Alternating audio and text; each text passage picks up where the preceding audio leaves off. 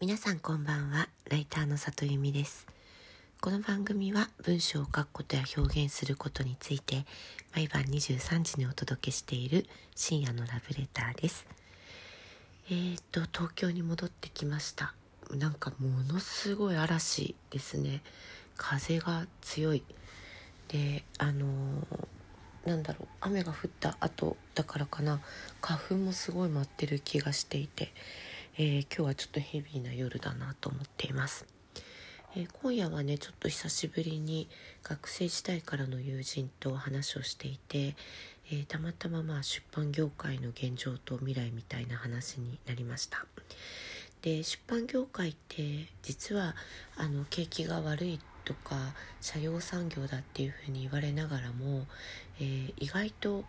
そこまで売り上げって落ち込んでいなくて特に昨年今年っていうのは、えー、巣ごもりの需要もあったりして、えー、と売り上げが意外と伸びていたりもします。雑誌は軒並み厳しいんですけれども特にファッション誌は、えー、厳しくて広告に依存しているタイプの媒体というのはかなり厳しいんですが、えー、一方でコミック特に電子コミックの、えーと、市場というのはものすごく広がっていて裾野が広がっていて、えー、過去最大の売り上げになっているのかな、えーまあ、この世の中に漫画というものが生まれてから、えー、確か去年は最大になってるんじゃないかなというふうに思います。で書籍の業界っていうのも実は意外と売れているものは売れていてあの二極化しているまあ二極化ってすごく雑な言い方ですけれども、まあ、売れてる本は売れていて調子のいい出版社は、まあ、なかなか調子がいいなという感じがしています。であの書籍の業界って今日友人とも話していて、まあ、しみしみ思ったんですけれどもすごく不思議なね法律に守られていて、まあ、不思議なというか、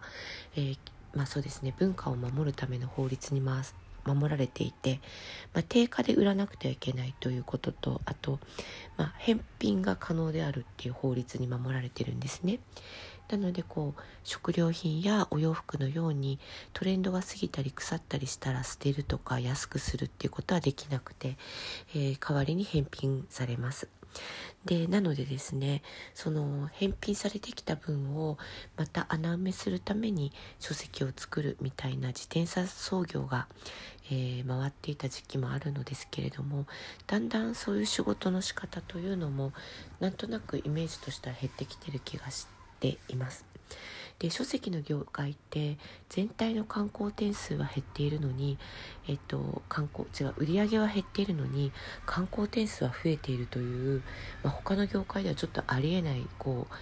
あの反比例の、えー、っと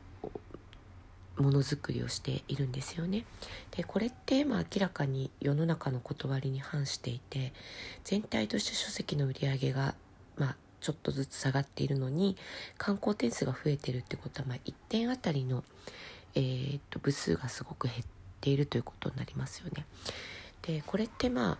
うん、おかしな話でもちろんロングテールでニッチな書籍も売れていかなきゃいけないというのは当たり前でそれはもちろんいいことなんですけれども一方でその自転車操業を回すための数合わせの書籍みたいなものが出ていることも否めない現状ではあります。